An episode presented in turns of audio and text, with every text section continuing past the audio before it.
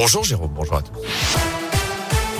Et on débute avec vos conditions de circulation autour de Lyon. Des difficultés notamment sur la M6 à l'entrée du tunnel sous Fourvière en direction de Marseille. Des difficultés également au bout du boulevard urbain sud pour la jonction avec la 7. Sur le périph' Laurent Bonnevet dans le secteur de la porte de, Paris. Au bout de la 43 également en arrivant euh, sur Lyon notamment dans le secteur de Mermoz. Et puis sur la 46 sud dans le secteur de Mions. Attention aussi sur la 47 avec un accrochage qui nous est signalé dans le secteur de Givors en direction de Lyon. Attention aussi qu'est Claude Bernard dans Lyon. La circulation est réduite à une seule voie depuis ce matin jusqu'au 24 juin prochain.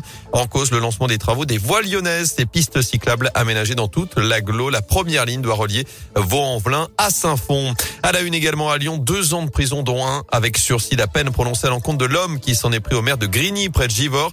Il lui avait notamment donné une gifle le jeudi dernier sur la place du marché pour une histoire d'attribution de logement. Il devra purger une peine d'un an de prison à domicile avec bracelet électronique. Il était donc jugé hier soir en comparution immédiate. Léa Dupérin, vous avez suivi l'audience. La hausse des agressions envers les élus locaux partout en France logiquement imposé dans les débats. Oui, l'avocat du maire de Grigny a repris une phrase de son client qui avait déclaré « Nous ne sommes pas les punching balls de la République ». La procureure a renchéri, demande une réponse ferme, immédiate. Elle rappelle que la situation aurait pu dégénérer. Deux témoins ont en effet assuré que l'homme qui était alcoolisé avait brandi un couteau menaçant de mort les élus présents. C'est faux, répond le prévenu qui regrette toutefois la gifle. J'ai complètement craqué, assure-t-il enfin. Son avocat parle d'un homme poussé à bout, d'une descente aux enfers après la perte d'un travail un sentiment de rejet et un isolement total. Il vivait dans un squat sans électricité, sans chauffage et la mairie lui envoie l'huissier, s'emporte l'avocat.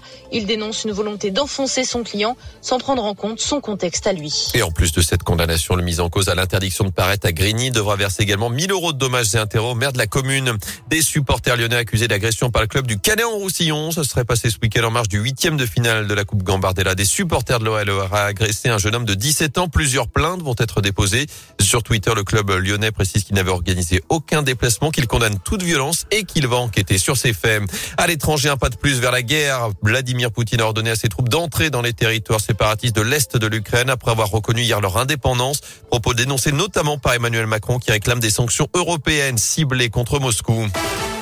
Du foot, à suivre ce soir la Ligue des Champions. Lille se déplace à Chelsea à 21h en huitième de finale aller. Chez les filles, l'équipe de France affronte les Pays-Bas au Havre pour la dernière affiche du tournoi de France. C'est à 21h10.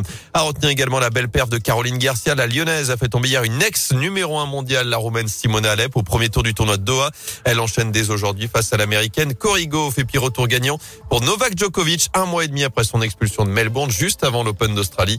Le Serbe numéro un mondial s'est imposé hier pour son premier match de la saison. Victoire en 2-7 face à l'Italien Moussa à Dubaï.